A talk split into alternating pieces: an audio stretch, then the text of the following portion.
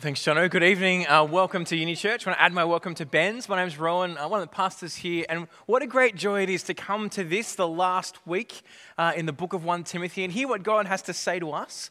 Why don't we come before God now, recognizing that His word that we've just read is living and active? That God promises that His word never returns to Him empty. So why don't we come to Him and pray and ask God by His Spirit to help us to see His word and His world through His eyes? Let's pray together. Father, as we come here tonight, there's all sorts of things going on in our lives, things pulling our focus away from you, things drawing us toward you. But we're so thankful that you have spoken in your word. And we ask that tonight, that in your word and by your spirit, you would change us, you would encourage us, you would help us to understand the world through your eyes so we might go out into it as people who live for you and because of you. We pray this in Jesus' name. Amen.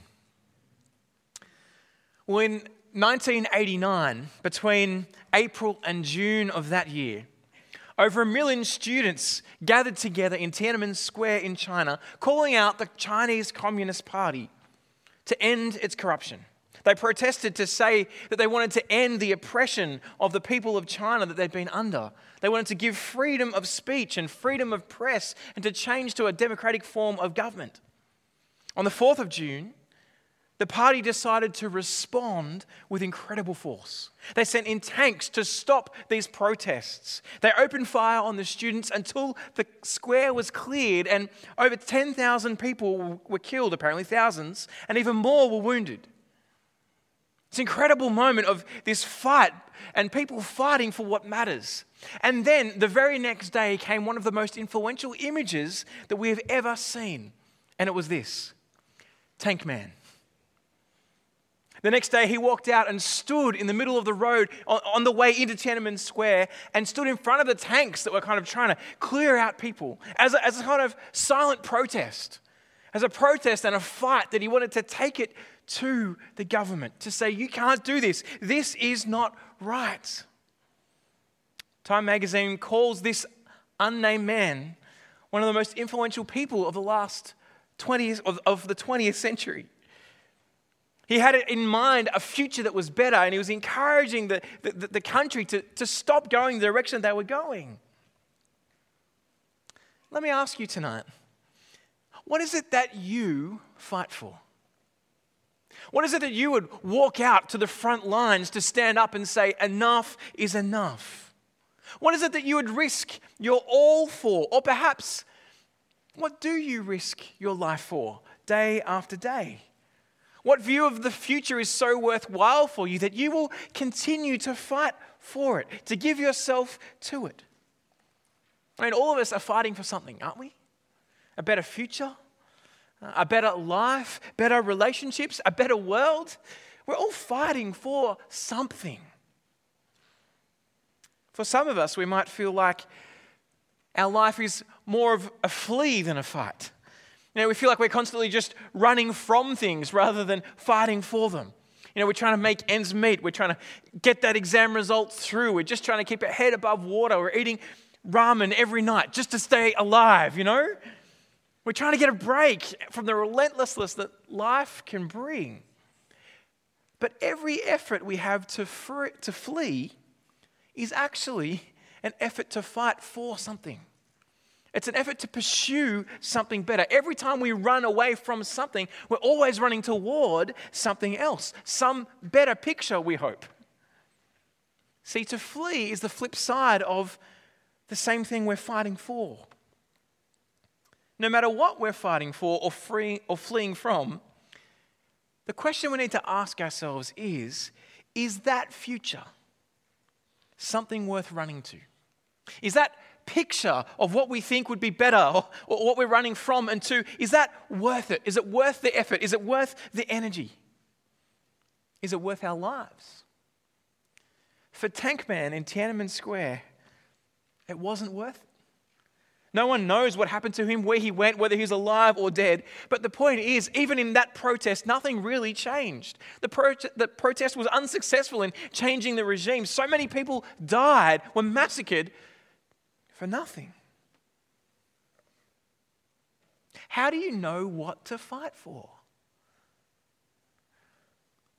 Well, if we could know what the future is like, if we could know what side would win and what things would endure, then surely that would help us to work out which battles we fight for, what things really matter, if we could know some picture of the end. Imagine you could know the future. Imagine you could know what would happen, which team would win. How amazing would it be? How much more boldness would you have to go, No, I'm going to live for this thing because I know what's going to happen. I'm going to do this. I'm going to run this way. How much more would you flee from the things that don't matter, that aren't going to change diddly squat? Well, as we open the last section of 1 Timothy tonight, we're going to see an incredibly profound claim that we can know the shape of the future. Not every in and out of all the ways it will lay itself out, but what we hear in God's word is that we can have certainty a certainty of destination, a certainty of where this world is headed and what it will look like and who will win. And when we recognize that, it helps us to understand what is worth running away from and what is worth fighting for. So come with me to verse 14 as we look at our first point tonight called the future. Point number one the future. 1 Timothy 6, verse 14. I charge you, Paul says to Timothy, to keep this command without fault or failure until the appearing of our Lord Jesus Christ whatever Paul's going to say to Timothy in this last bit of his first letter to him, he wants Timothy to have the appearing of the Lord Jesus Christ as a peg in the sand, a stake in the future that he's to live towards and look towards. And whenever you look at whatever Paul says throughout the scriptures, that the consistent theme of Paul's life, the thing that pumps through his veins, the reality that controls all he does and says, is the reality of the return of Jesus. It's the reality of the return of Jesus. For so many Christians, our focus rightly is on what Jesus did at the cross, where he came and lived and died and, and took the penalty for us, and he's our substitute. He died in our place. And then he rose from the dead, showing that death had been conquered. And we go, that's what Christianity is about. And it's not wrong, it certainly is about that. And we get to experience the forgiveness that Jesus bought for us now as well. And that has a profound effect on how we live and the amazing reality that we can speak to God as our Father and we can live life now with some sort of purpose. But all too often, have you noticed that's where we stop? We don't think much about the return of Jesus. I don't know if you woke up this morning going, whew, one day closer. Jesus is coming back, and today's one day closer. You got up on the calendar on the wall, crossed it off, and went, one day closer to the return of Jesus. This is life. This is what it's about. But I take it from what Paul writes in the New Testament that that's kind of what he, what he thought. The way he, he, he thought about the whole world in this age was it's a, a short blip until the return of Jesus that then goes on forever. Hear his words in 1 Timothy 4. He says this, it's on the screen. I solemnly charge you before God and Christ Jesus, who's going to judge the living and the dead, and because of his appearing in his kingdom. The appearing of Jesus and the kingdom of God is what drives Paul. So he solemnly charges Timothy to live this way. Titus 2:13, while we wait for the blessed hope, the appearing of the glory of our great God and Savior Jesus Christ. Or Philippians 3. Our citizenship is in heaven, he says to the Philippian church. As we eagerly wait for a Savior from there, the Lord Jesus Christ. Uh, look, listen to Jesus' words himself in Luke 12.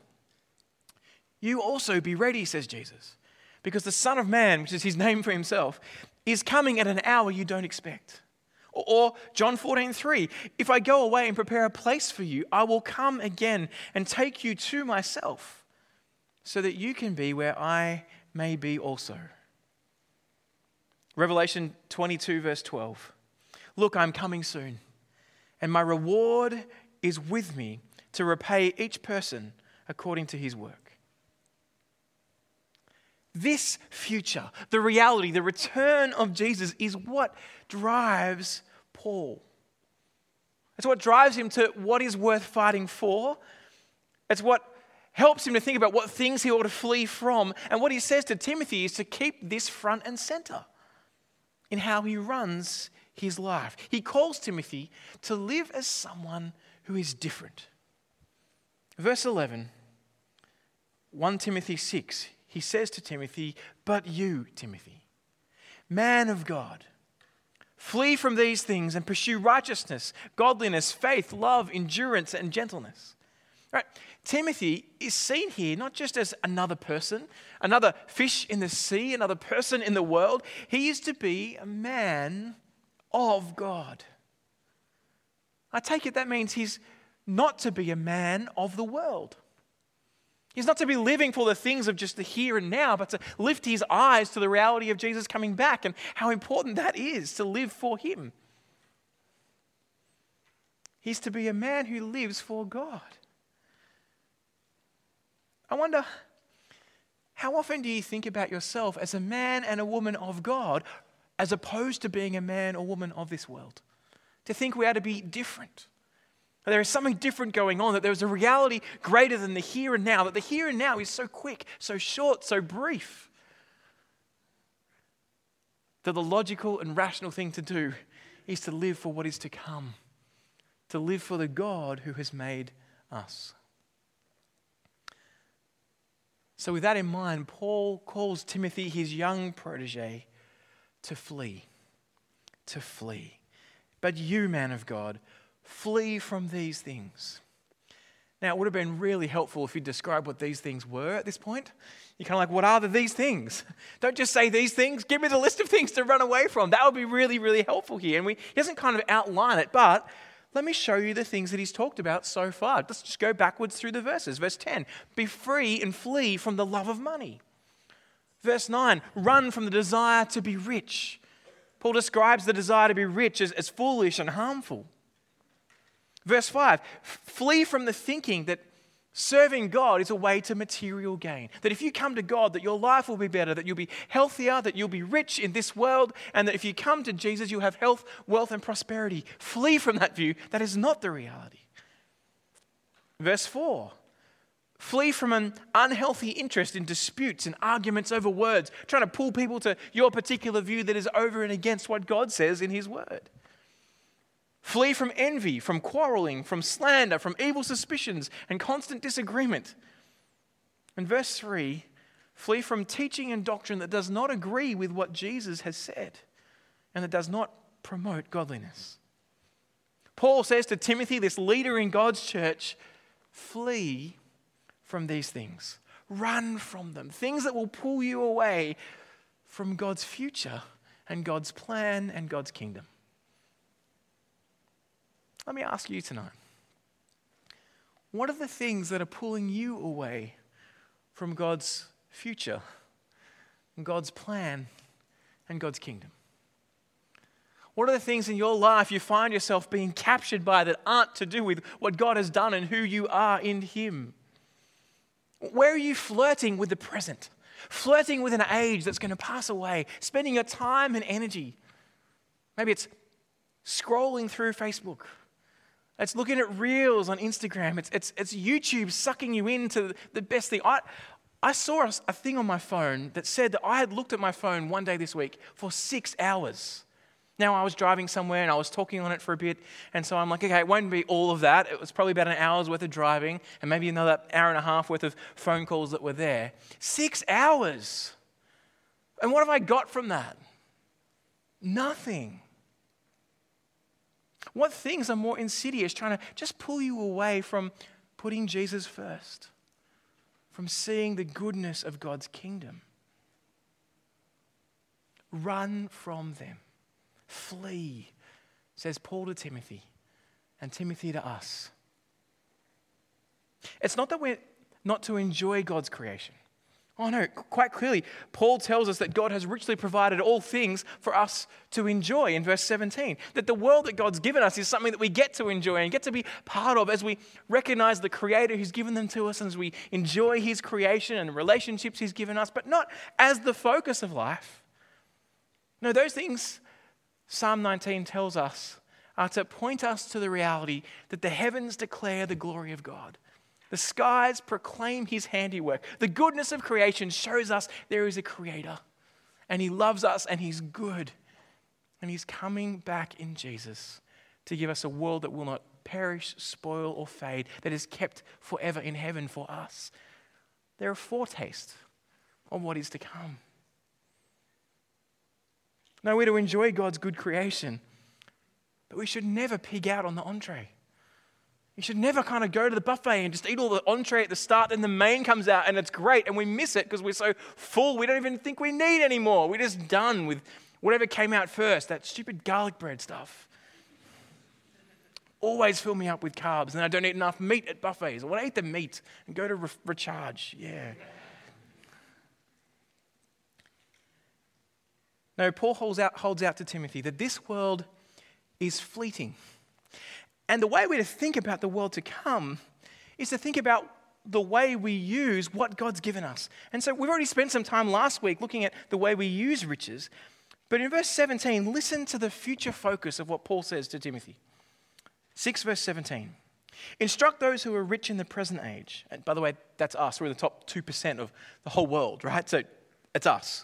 Instruct those who are rich in the present age not to be arrogant or to set their hope on the uncertainty of wealth, but on God, who richly provides us with all things to enjoy. Instruct them to do what is good to be rich in good works, to be generous and willing to share, to store up treasure for themselves as a good foundation for the coming age, so that they may take hold of what is truly life. If you want to live life to the full, Paul says, then invest in the coming age, invest in the kingdom. Use your time, your talent, your energy, your, your skills, who God has made you, and the opportunities you have on this earth to point people to what matters, to the future hope that is to come as we enjoy what God has given us now.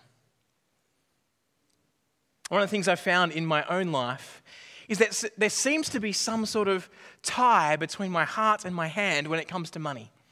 My hand is kind of the area that, you know, I want to be generous and give. My heart is the bit that's like, oh, I'm not sure I want to do that.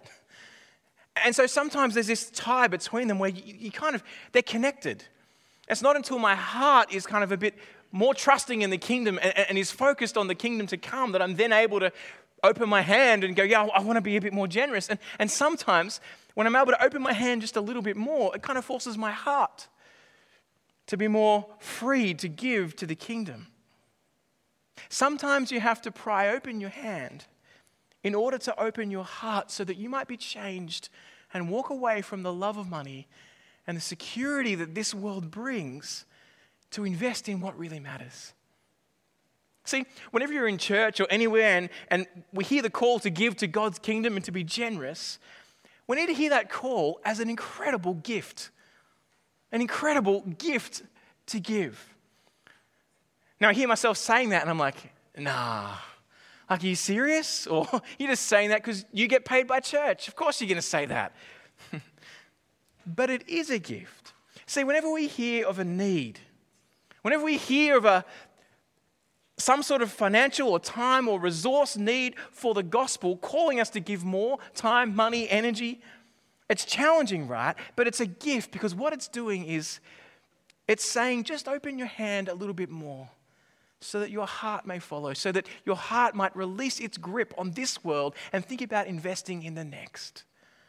And time and time again, as we give more, as we go, ah, I'm not living for the now, as we let go of the things that we're holding on to on this earth, on this planet, whether they be dreams or possessions or materials, as we let go of them, we show our world and our hearts that we're living for an age to come. As Paul points us towards the future he's just described, he implores Timothy and us to store your treasure in the age to come, to fix your eyes on that horizon. Don't be so short sighted. Don't reduce your horizon down to just the 80, 90 years you're going to live in this life at best. Look to what will last forever. Spend your time, your energy, your money, your life with the return of Jesus in mind. Well, focusing our eyes on what we ought to focus on helps us to flee the things that we shouldn't hold on to.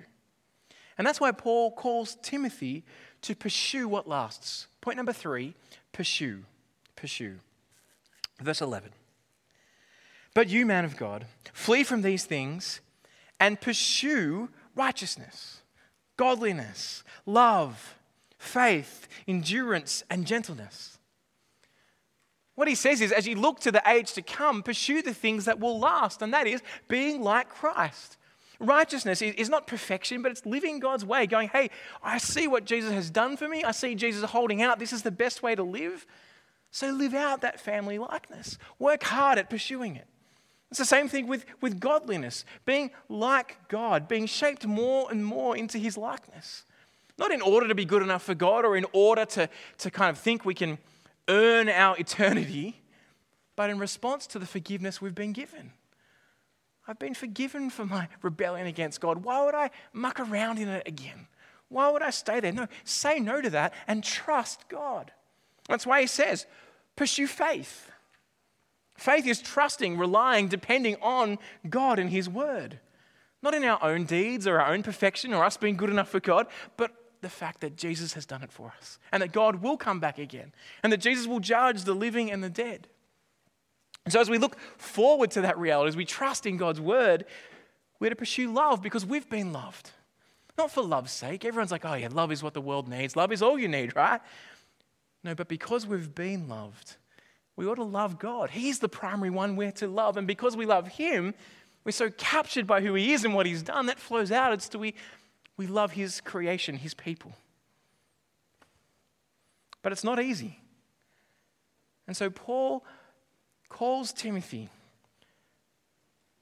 to pursue these things, to keep running, to keep going. And the last thing that's quite interesting that's there is endurance and gentleness. Endurance we get, keep running. But gentleness? why is gentleness something to pursue? One of the things I've found in my own life is the more unsure about something I am, often the stronger I state the point.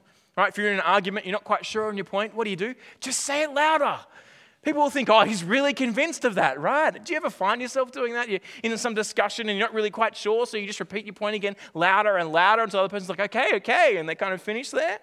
Generally, the louder and the more arrogantly and aggressively we put a point forward, the less confident we are in it. Little tip for anyone who's listening to anyone in sort of a discussion.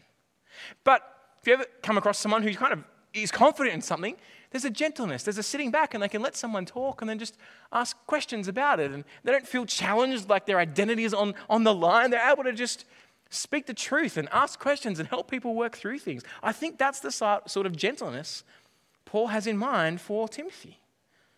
To not be aggressive and argumentative like these false teachers that are there in the church, but to sit in the security of the future that God has provided for us, speaking the truth in love. One of the great um, privileges of being a pastor is the privilege of doing lots of wedding prep with couples. Uh, now, mostly Andrew and Christy do the wedding prep in church at, uh, at this point in time. But Sarah and I have done lots of wedding prep with couples. And one of the things I love is hearing the story of how the couple met.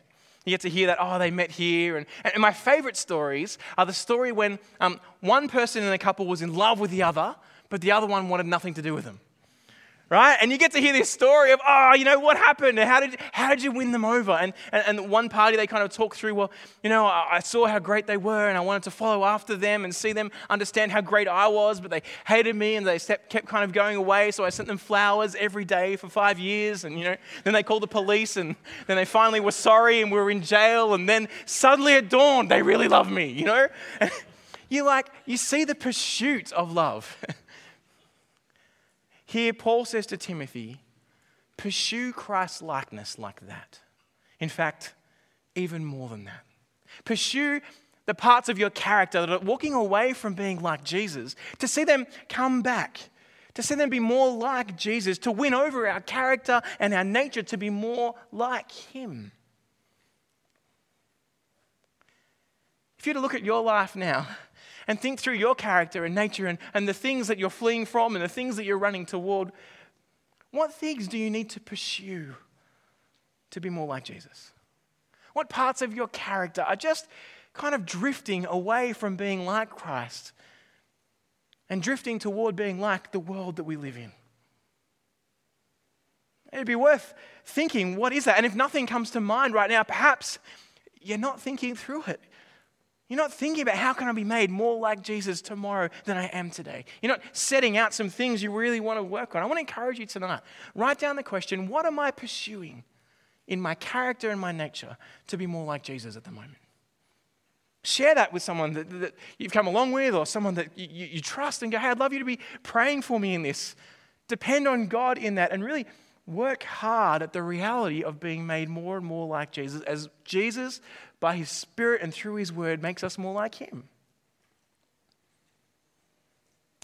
While we pursue gentleness and Christ likeness, Paul calls Timothy to fight. Point number four the fight. It's not just any fight that we're called to here. It's certainly not fighting for the Kiwi dream or fighting for a life of, of comfort and material gain that might provide some temporary kind of joy, but then end us in eternity away from God. It's not to fight for doctrine that doesn't accord with what God's word teaches, what Jesus has said. No, we're called to fight the good fight. What is the good fight? Now, you might be someone here who you love fighting. Maybe, maybe, you just love watching UFC or WWF wrestling, and you're like, yeah, and you want to do that in the Christian life. You want to smash the bad guys and the good guys as well. It doesn't matter as long as we're like, you know, we've gone well. You know, you're the, you're the person that's always looking to, to pick the fight, quarreling about things that doesn't really matter. You know, you're sitting here and you're like, I'm not that. You're wrong saying that about me. Well, look at you, you're in the fight already. Here we are. We're chatting through that. If that's you, that's not the fight Paul is talking about. But perhaps you're more on the other end of that fight register. Maybe, maybe you hate conflict. If there's any sort of fight or any sort of conflict, you want to shrink back from it. You don't want to cause a stir. You don't want to upset the apple cart. Paul says to Timothy, there is one fight everyone must make sure they do not shrink back from. And it's the good fight of the faith. It's the fight that's worth investing your life in. The fight that is worth standing up for. To walk out in front of the enemy and say, No, this is enough. There is a future that is better and a king who is better than this. It's the fight of your godliness. It's the fight to trust Jesus' word over your own. The fight of God's kingdom. In Ephesians 6, as Paul writes to the same church Timothy is amongst, he says this For our struggle is not against flesh and blood, but against the rulers, the authorities, against the cosmic powers of this darkness, against evil spiritual forces in the heavens. That's the fight that's going on. Satan is prowling around right now saying, Yeah, yeah, yeah, there's all that stuff that's coming in the future, but look at this awesome thing now. He loves to make much of the here and now that is so temporary and fleeting. And so we focus our eyes here and now. We forget about being made more like our Savior and King. And we're like, no, I want to be like the people in the world. And we follow these influences and we, we try and influence and say, yes, I've got life together. Look at me. Fight, says Paul, the good fight. The fight that says, no, Jesus is King and he's coming back again. And I'm someone who's turned my back on him naturally, but Jesus died in my place and offered me life. He's, he's given me now a relationship with him. His spirit lives in me. And so I'm going to fight to be made more like him as he brings me more and more into the, the likeness of his son. I'm going to fight to proclaim the news of Jesus in the world around us. I'm going to flee from the things that are pulling me back, and I'm going to pursue the things of God's kingdom. Paul tells Timothy to flee to pursue, to fight, and to take hold. Point number five. Verse 12. Paul says, Take hold of eternal life to which you were called, and about which you have made a good confession in the presence of many witnesses. Here again, at the end of this letter, Paul has in mind the end the driving heartbeat of all he says and does. What does he say? Take hold of eternal life. Let that reality be so front and center for you, it shapes the way you live. And notice, he tells Timothy to take hold of it. It's work that Timothy has got to do. He's got to hold on to the, to the salvation that's been given. He's not working to achieve salvation, but there's this compatibilism going on where God has done the work, and yet God, through Paul, tells Timothy to hold on to what God has done. Don't think that you don't need to hold on.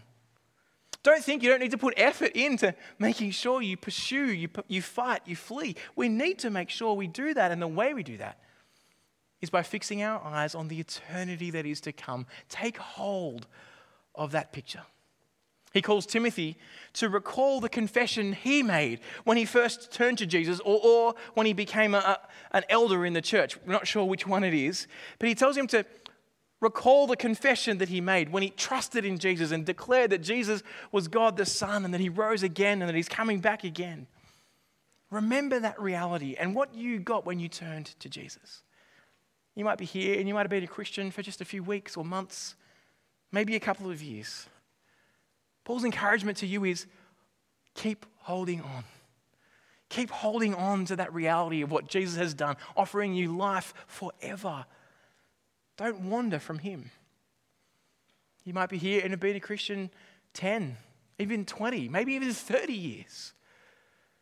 And you might be feeling tired and a bit like, a bit over it, a bit like the same stuff that God keeps saying.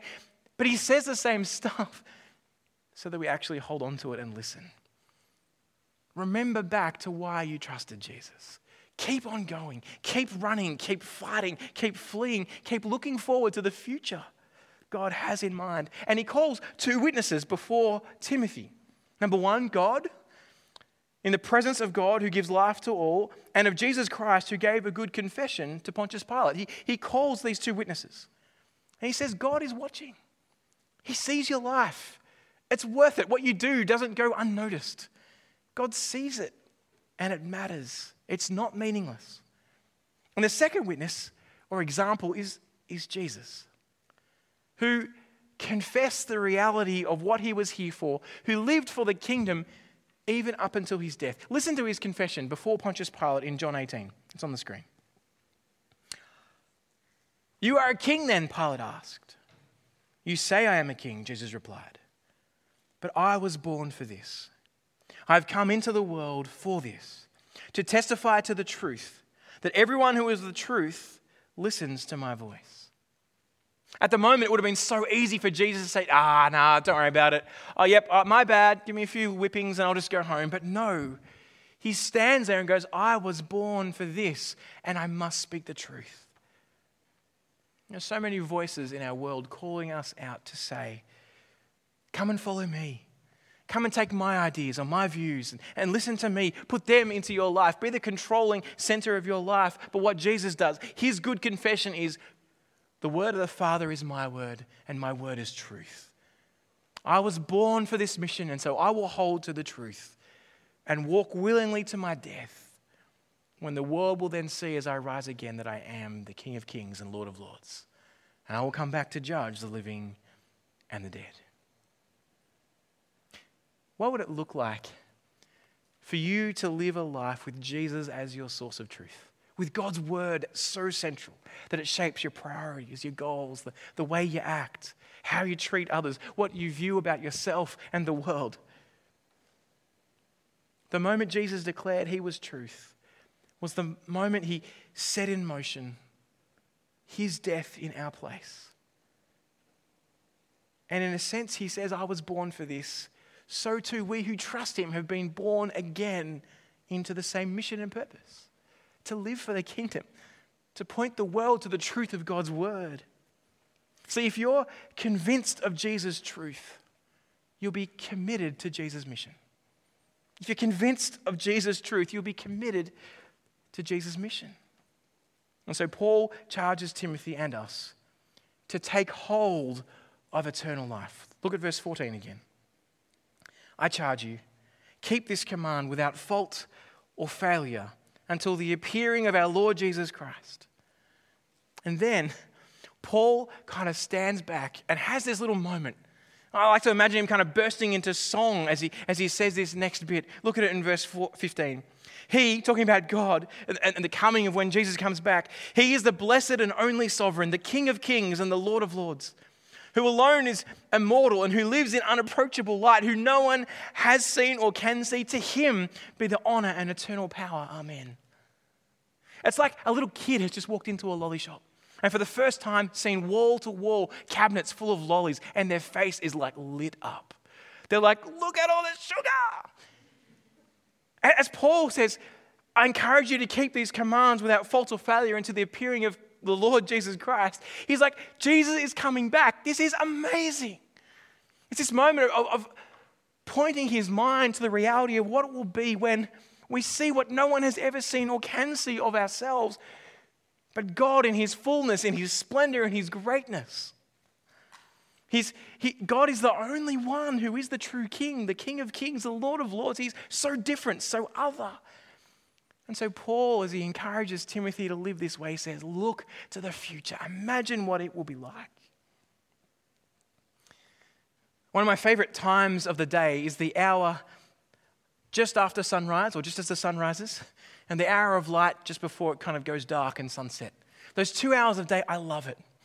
I don't know if you've ever had the experience of, of kind of seeing the sun rise and it being cold, and as the sun rises, it kind of lights up with a warm glow of all of God's creation. And you kind of stand there as the sun hits that first light and you feel it on your face and you feel the glow and the warmth and ah, oh, how great it is that a new day dawns and you get to see more of God's creation and be amazed at it. Uh, a few months ago, we got to spend some time in Wanaka uh, for holidays.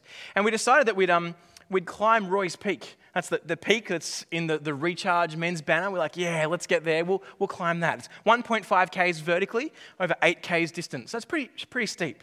But we decided that it'd be great to get to the lookout for sunrise, which meant we got to get up you know, at least two and a half, two hours before the sun rises, and then walk up this big hill so we could be there as the sun rose. But I tell you, standing there as the sun came up and as it, as it hit all of God's creation and as the warmth hit our faces, it was amazing.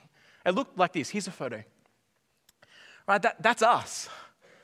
And as that sun came across the horizon, it was just incredible. And I thought to myself, if that's how God starts every new day with his glory rising as the sun comes, imagine what eternity will be like. Imagine how he will start the new age when we get to see him face to face, when we get to approach the unapproachable one, the King of Kings, the Lord of Lords, and get to be with him. How incredible will that be?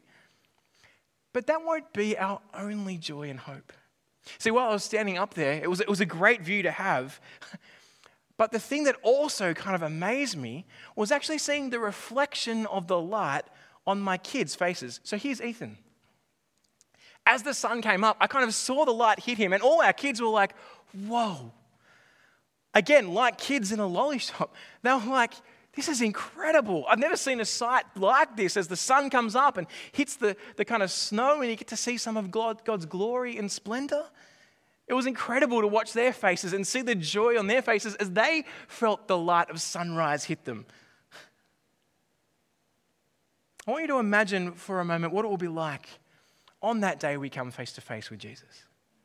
I want you to imagine not only the glory of seeing God, which will be incredible, but also the reflection of the glory of God in the faces of those you've shared the news of Jesus with. As you look alongside to those who'll be beside you, left and right, who you've told about Jesus, you've, you've shared that hope, you had boldness enough to say, hey, this is why I believe, and they've trusted in Jesus, that they, as they stand there and are in awe and amazed at the King of Kings and the Lord of Lords, that you get to share that with them. Can you imagine what that will be like? Standing arm in arm for all eternity? The joy of their experiences of no more mourning and crying and pain, of, of seeing Jesus as he really is, of, of no more sin, no more evil, no more groaning, and that to last for eternity? Friends, that is the future that Paul is captivated by. It's a future he wants Timothy to be drawn towards. It's a future Paul wants me and you to be drawn towards, like a moth is to light at a stadium so we are to be to the glory of the King that is coming at Jesus' return. And so Paul finishes his last point, point number six, with guard. guard what has been entrusted to you. Don't miss out on the glory of God. Don't miss out on sharing the hope of the gospel, this truth of the gospel with, with those around you. Make every effort to listen to the word of God, to sit under it, to explain it and teach it and proclaim it, because it will change people's eternity, it will change your eternity. And sometimes we guard the word of God so carefully that we lock it up and put it away in a safe and never bring it out for the world to see. But that's not what Paul has in mind, and that's not how the gospel is guarded. And the gospel is guarded by Paul encouraging Timothy to proclaim it, to speak it in and amongst the world so that people might see the light of dawn that comes with Jesus' return. If you're here tonight and you've not yet put your trust in Jesus, can I plead with you that there is only one way to experience the goodness of relationship with God forever? There's only one way to escape the realities of what we all deserve for turning our backs on God, and that is coming to Jesus and asking Him for forgiveness, trusting in the news of who Jesus is and what He's done, and recognizing that life is best lived for that future in relationship with God. Can I encourage you tonight? Stop flirting with this world, it's so temporary. Stop thinking this world will satisfy, it will not. Come and see who Jesus is and what he offers and put your life in his hands. Write down on your Connect card tonight, hey, I want to talk to someone about Jesus. Come and chat to me or someone afterwards and go, hey, I need to find out more about this because I want to be part of that. and if you do trust Jesus tonight, can I encourage you to fix your eyes on the glorious brilliance of the light and coming of God? To look forward to that day and let it shape you so you might know what to flee from in this life and what to pursue. That you might flee from sin, pursue godliness, and fight the good fight. Live with everything that you have by letting go of your grip of this world and holding on to that which lasts forever, taking hold of eternal life. Paul says, This is my command, this is my encouragement, trusting in God's grace to me won't you live your life for the kingdom that will not end rather than the kingdom that is just a fleeting moment? Can I encourage you tonight to ask God to help you live for his kingdom that lasts forever? Let's pray. Father God, we're so thankful that you do speak to us. Left to our own, we would be so infatuated with this world, with a world that does not deliver, with a world that does not endure. We would be so hell bent on serving ourselves, but you have freed us from that by showing us the reality of who you are and what we were meant for and what true life is. By your Spirit and through your word tonight, would you grip us? Show us where we need to flee from these false senses of security, to flee from the arguments and the quarrels and the things that aren't lasting, and, and where we need to pursue being like your Son. Would you help us as a church community to encourage one another to keep building one another up so we might be made more and more like Jesus? Would you send us out into your world, pointing to that reality of Jesus' return when all things will be put right, when there is no more mourning or crying or pain? Would you help that to be the focus of our lives and the future that captures all we are so we might live for you. We pray this in Jesus' name. Amen. You've been listening to a sermon recording from Auckland EV.